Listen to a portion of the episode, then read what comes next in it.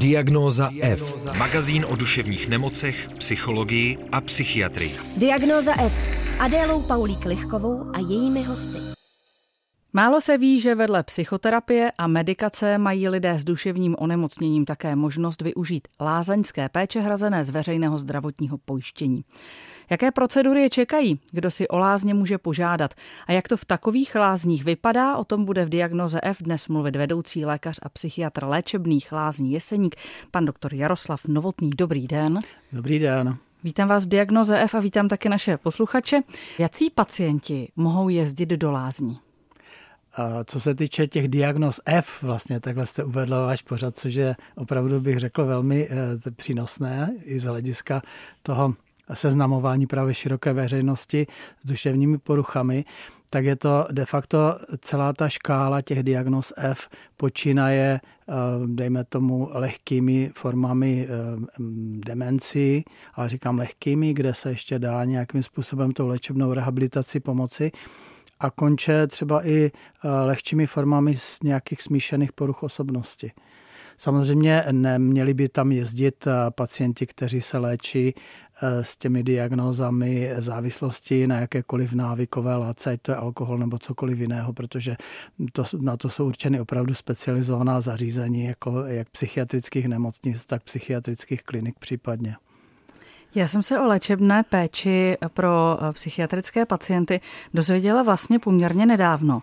A to diagnozu F připravuju už 12 eh, let. A tak jsem se vás chtěla zeptat, jak je možný, že se o téhle věci tak strašně málo ví tak na to teda já vám opravdu nejsem schopen odpovědět, protože jsem opravdu lékař, lékař takzvaný dělník medicíny. To znamená, já se o ty pacienty starám, respektive mám pod sebou i celý léčebný úsek eh, našich priznicových léčebných lázní a o tohle tu problematiku by se měli starat takový ti uh, marketéři, PRisté a tak dále, takže já k tomuhle tomu opravdu nejsem schopen nic říct. Na straně druhé je fakt ten, že uh, mý kolegové psychiatři, psychologové po celé republice, potažmo i na Slovensku, uh, tak o našich lázních vědí a ví, že, jim, že je mohou nabídnout svým pacientům. Je to skutečně eh, služba hrazená nebo léčebná metoda hrazená ze zdravotního pojištění? Eh, je, jsou dvě formy právě té eh, léčby v lázních a to je jedna, která komplexní lázeňská léčba, to je kompletně hrazené z veřejného zdravotního pojištění, to znamená nejenom léčba, ale i ubytování a stravování a tady tato forma komplexní lázeňské léčby je opravdu směrována pro pacienty, kteří mají závažnější průběh té duševní poruchy, ať to je deprese, úzkostná porucha, případně nějaké lehčí formy psychózy a, a těch kognitivních poruch. A pak je ta druhá forma, to je takzvaná příspěvková lázeňská léčba, to je pro lehčí typy pacientů s lehčím průběhem té duševní poruchy a tam zdravotní pojišťovna hradí tu léčebnou péči, to znamená lékaře, péči sester zdravotních a léčebnou rehabilitaci, to znamená procedury a pacient sám si hradí ubytování a stravování. Vy jste přijel z Jeseníku. Jaké léčebné procedury tam nabízíte? tak já se trošku vrátím zpátky ke kořenům vlastně v té historii, protože eh, lázně v Jeseníku založil Vincent Prisnic, což je světově uznávaná osobnost jako zakladatel moderní vodolečby. Takže my eh, samozřejmě pokračujeme v té vodoléčbě, kterou Prisnic založil. On to eh, měl vlastně hlavně směřované na aplikaci chladné vody na organismus a vlivu pozitivního vlivu na zdraví jednotlivých jeho pacientů. Takže z toho my vycházíme, ale samozřejmě nejsme v době 19. století nebo počátku 19. století, kdy Priznic eh, ten vodolečebný ústav založil, ale už jsme v 21. století, to znamená využíváme veškerých i moderních metod léčebné rehabilitace, eh, specificky teda určené pro eh, pacienty s duševními poruchami, to znamená mimo té vodolečby je to opravdu hodně intenzivní i pohybová terapie, často i e, právě s využitím klimatu, protože jsme podhorské lázně, takže ty pacienti mají hodně i pohybových aktivit venku, jak cvičení, tak řízené chůze e, formou Nordic walkingu a podobně, i z části pracovní rehabilitace A potom samozřejmě i fyzikální léčba, což je ochlazování nebo naopak prohřívání, využívání různých moderních rehabilitačních metod s využitím třeba i elektroléčby, která se i u pacientů právě s duševními poruchami dá snadno využívat, jako je třeba magnetická stimulace centrálního nervového systému nebo čtyřkomorová galvanická lázeň, která je podle právě přepolování těch, to jsou takové čtyři vaničky, do kterých se ponoří končetiny, jak nohy, tak ruce.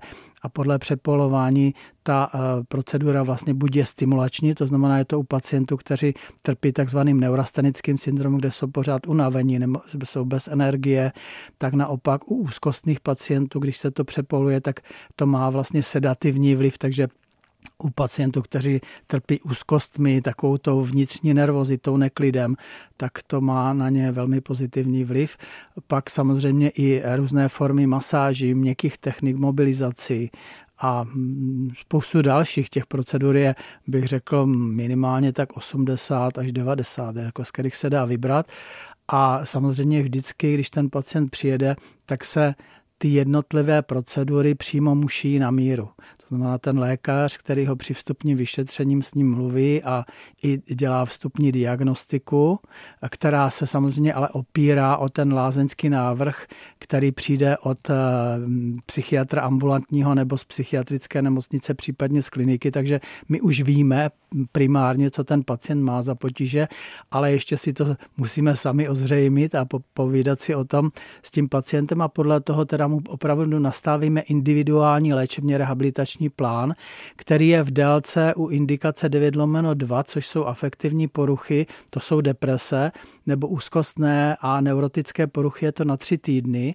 A u těch ostatních diagnóz, jako jsou psychózy, tak tam ta léčba trvá čtyři týdny. Tak to jste mi odpověděl na řadu mých otázek, které jsem měla pro vás připravený. Ale když se vrátím vlastně k těm procedurám, tak já mám takový jako ten, eh, ten uh, asi stereotypní, uh, stereotypní představu o lázeňském pobytu, že ty lázně jsou proto, abychom si dali nějakým způsobem dohromady ten pohybový aparát. A vy jste vlastně popsal řadu procedur, který můžou ovlivnit naše duševní zdraví.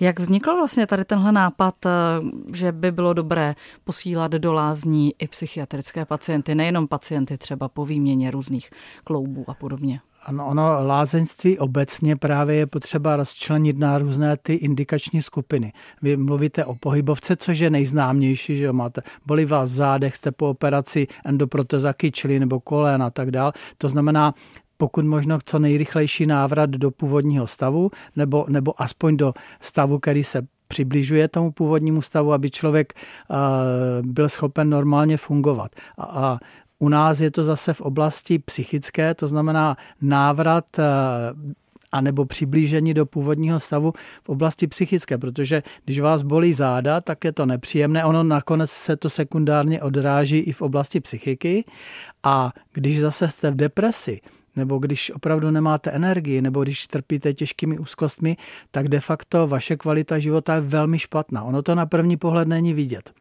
Říkám na první pohled, když se ale trošku víc zaměříte na toho člověka, když si ho trošku více prohlédnete, tak nemusí ani mluvit a vidíte to na něm.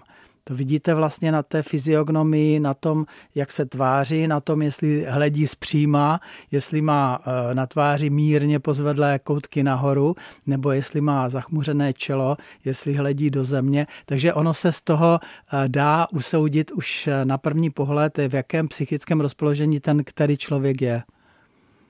Jsou kromě lázní Jeseník ještě jiné lázně v České republice, které nabízejí tuhle tu léčbu psychiatrickým pacientům? Ano, jsou. Je to jedna Karlova studánka, eh, jsou to i lázně Lipova, což jsou lázně teda velmi blízko právě Jeseníku a eh, potom jsou to ještě Jánské lázně. Jak dlouhou historii má tahle ta eh, psychiatrická lázeňská péče? Já se zase na chviličku vrátím do té historie, protože když se podíváme z dnešního pohledu na dobu Priznice, to znamená první polovina 19. století, tak on dominantně měl největší úspěchy u pacientů, kteří z dnešního pohledu trpěli psychosomatickými potížemi. Psychosomatika.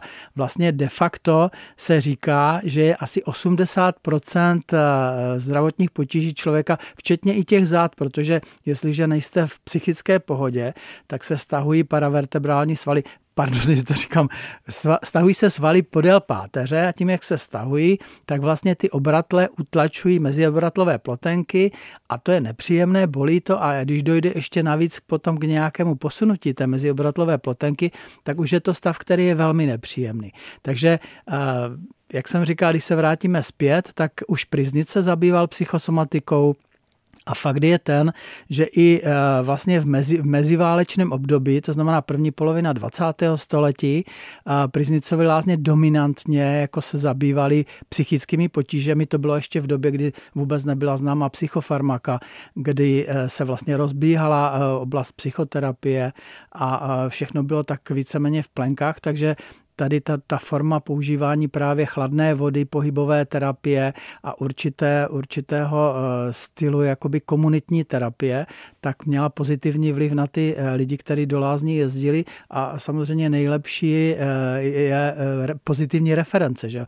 Je ve vaší léčbě nebo je v té lázeňské péči prostor i pro nějakou psychoterapii, arteterapii, nějaké takové terapeutické prostředky, anebo nebo se soustředíte v úvozovkách jenom na tělo a prostřednictvím toho těla se dostáváte ke zdravé duši? Právě, že i forma psychoterapie, jak individuální, tak skupinová arteterapie, jak jsem říkal, i ta pracovní terapie, tak relaxační techniky e, typu základu jogy, protože sice to není česká metoda, ale má velmi významný vliv právě na uvolnění toho nazhromažděného napětí v e, každém z nás, v někom více, v někom méně. To znamená, opravdu využíváme skoro, skoro úplně všechno. Jedna z věcí, kterou neužíváme, jsou takzvané ty elektrošoky, které se někdy musí používat opravdu i do současné době v takových těch velmi závažných duševních poruchách, protože jiná, jiná, jiné metody, třeba i farmakoterapie, selhávají, tak to je potom takzvaná ta metoda ultimum refungium, to znamená, když už nepomůže nic, tak tam eh, z celku vždycky ten, ty takzvané elektrošoky, teď se tomu říká teda jinak, elektrokonvulzivní terapie, ale tomu většinou like potom těžko rozumí. Takže, takže kromě tohohle toho bych řekl, že využíváme jako v priznicových léčebných lázních všechny ty léčebné metody. Ještě zaujala ta metoda s těmi čtyřmi vaničkami. Eh, vy jste už trochu naznačil, na co se mohou čtyři vaničky používat. Jak to v praxi vypadá?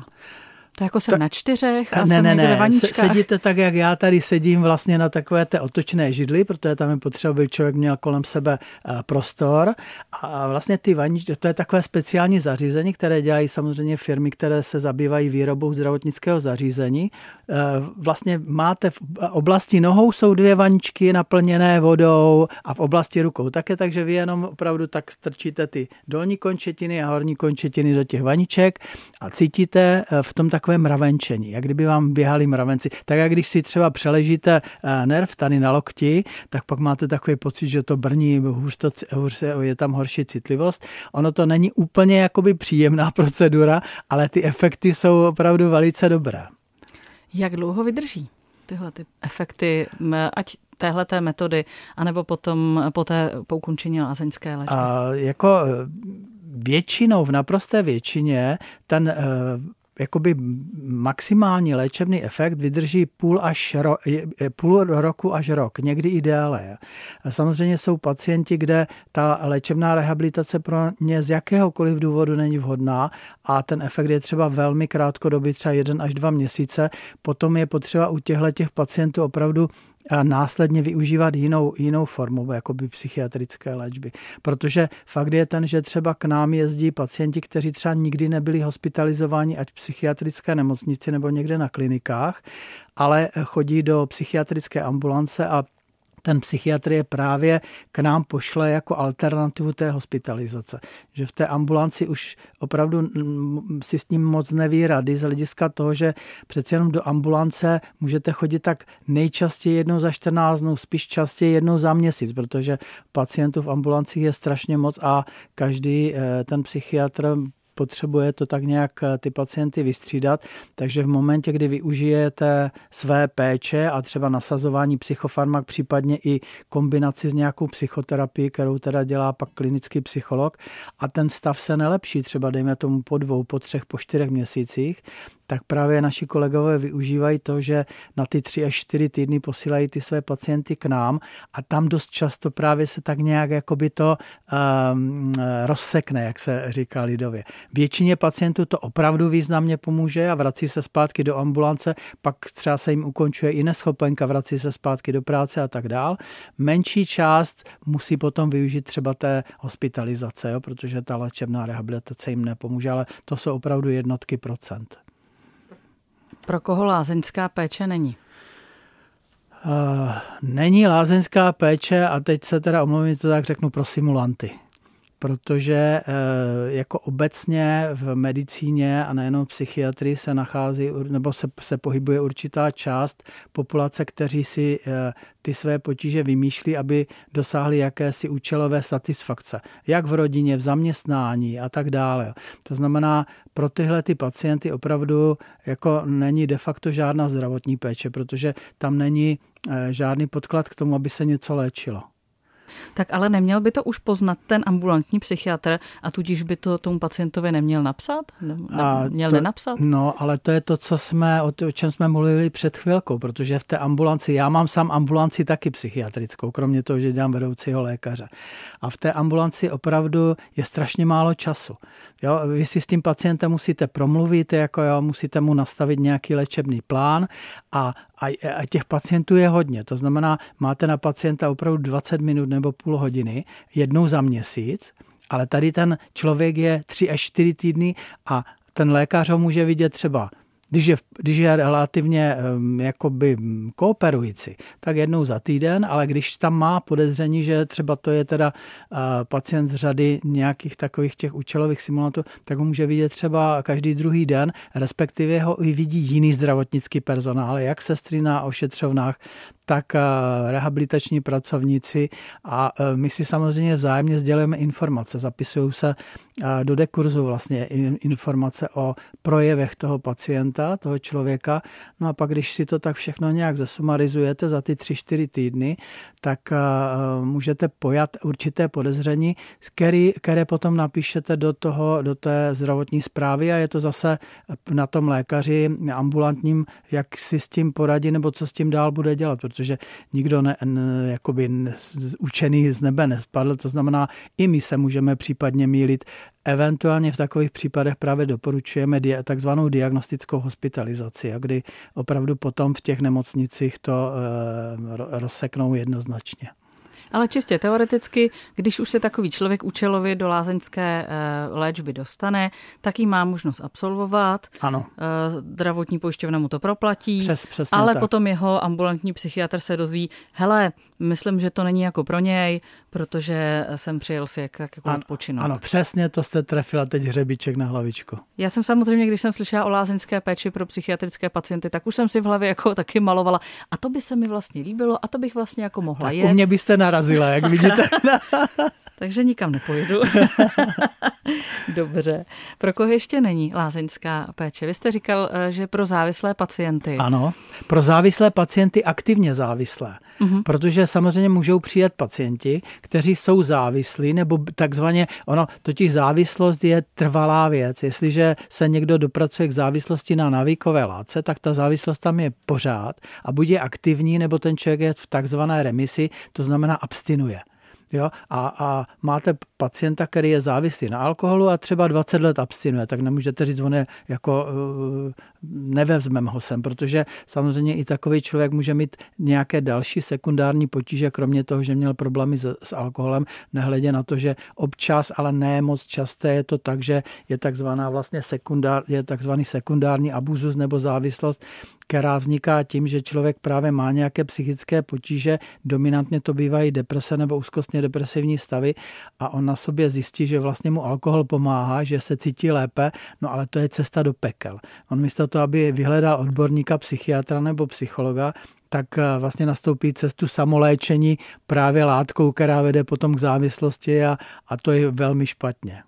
Ještě by mě zajímalo, jestli je nějaké třeba věkové omezení nebo nějaké další omezení eh, pro mm, vaše pacienty nebo klienty v lázeňské péči. Tam, tam není věkové omezení, je, je omezení opravdu zdravotní a tam je vlastně asi 10 takzvaných kontraindikací, to znamená zdravotních stavů, kdy do lázní nemůžete jet a mezi tím je třeba mm, jakoby kolísavá hypertenze, kdy, kdy ten stav není, vysoký tlak kolísavý, kdy to lítá nahoru dolů, není to stabilizované, nebo nějaké závažnější kardiovaskulární potíže, respektive nestabilizovaná epilepsie, těhotenství je kontraindikované.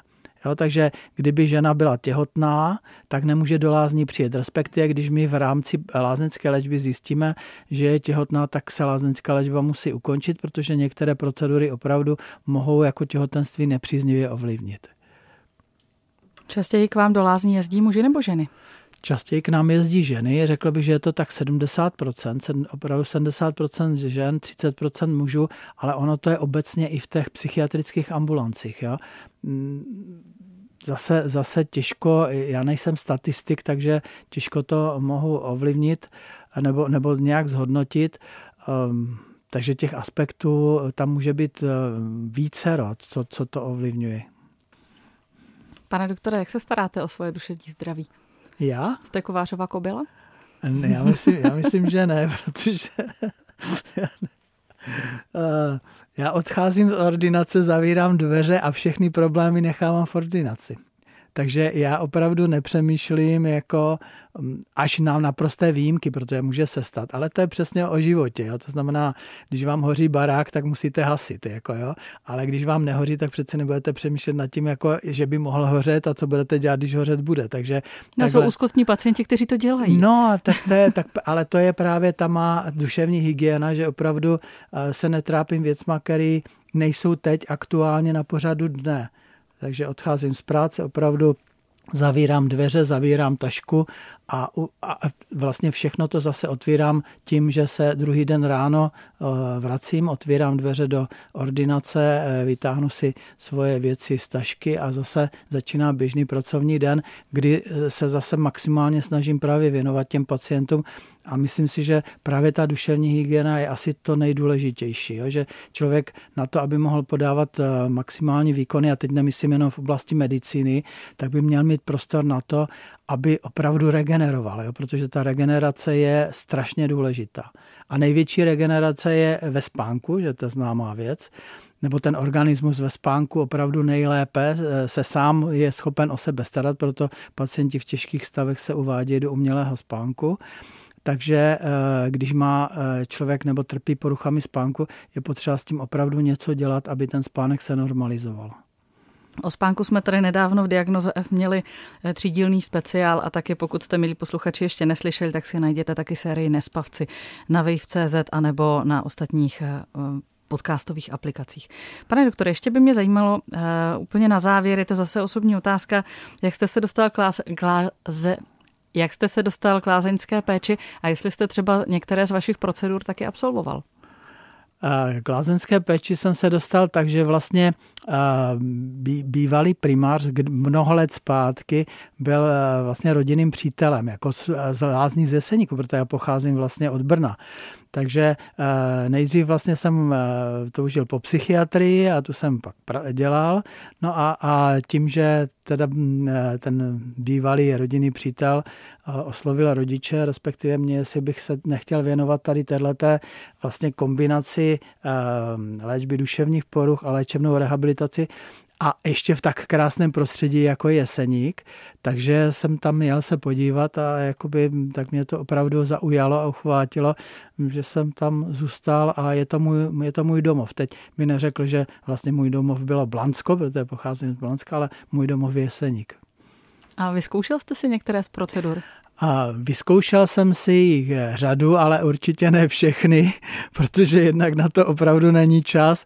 A jak říkám, když odcházím z práce, zavírám za sebou dveře a už ani ty procedury, respektive to, že bych znova vlastně se musel eh, dostat do toho i provozu, který, který sebou nese všechny ty pozitivní i nepříznivé aspekty, jakoby pracovní, tak eh, spíš se jdu projít ven, anebo právě využít opravdu ty priznicové procedury venku, protože my tam máme Priznicu venkovní balneopark, kde jsou různá zastavení, která využívají opravdu aplikace té studené vody na organismus, včetně priznicových sprchy, priznicových pololázní, takzvaných, nebo priznicova střiku a tak dále. Jako jo. Takže, takže to si tam radši zajdu a právě se tam vycach tam v té studené vodě a pak si tam zrelaxuju na nějakém tom lehátku přírodním a tak, takhle to dělám. A se teda otužujete? Otužuju se, no. Otužuju se a, a teď si trošku přihřeju polivečku, tak je mě 64 let a ještě v životě jsem neměl pracovní neschopnost.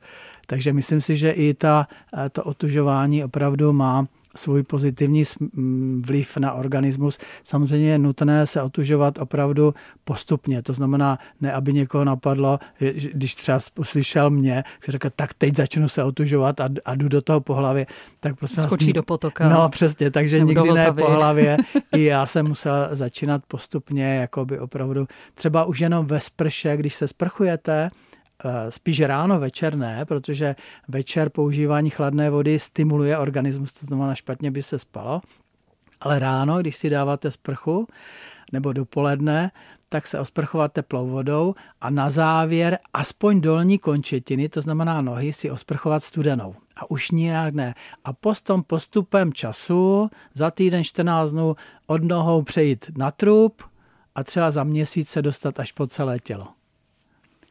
Říká pan doktor Jaroslav Novotný z léčebných lázní Jeseník. Dneska jsme si povídali v diagnoze F o léčebné péči pro psychiatrické pacienty a taky o otužování. Pane doktore, já vám děkuji za rozhovor a třeba zase v nějaké další diagnoze F se těším na slyšenou. Budu Díky se těšit krát. třeba i v Jeseníku. Mějte se pěkně. No a milí posluchači, loučím se i s vámi. Najdete e, náš podcast aplikaci Můj rozhlas a nebo také v dalších podcastových aplikacích. Pokud jste si ještě nepřihlásili odběr diagnozy F, tak to určitě udělejte. Včas vám vždycky přistane ve vašich mobilních zařízeních nejnovější díl diagnozy F. Potřebuješ duševní oporu? Všechno spraví náš podcast. Poslouchej diagnozu F kdykoliv a kdekoliv. Více na wave.cz lomeno podcasty.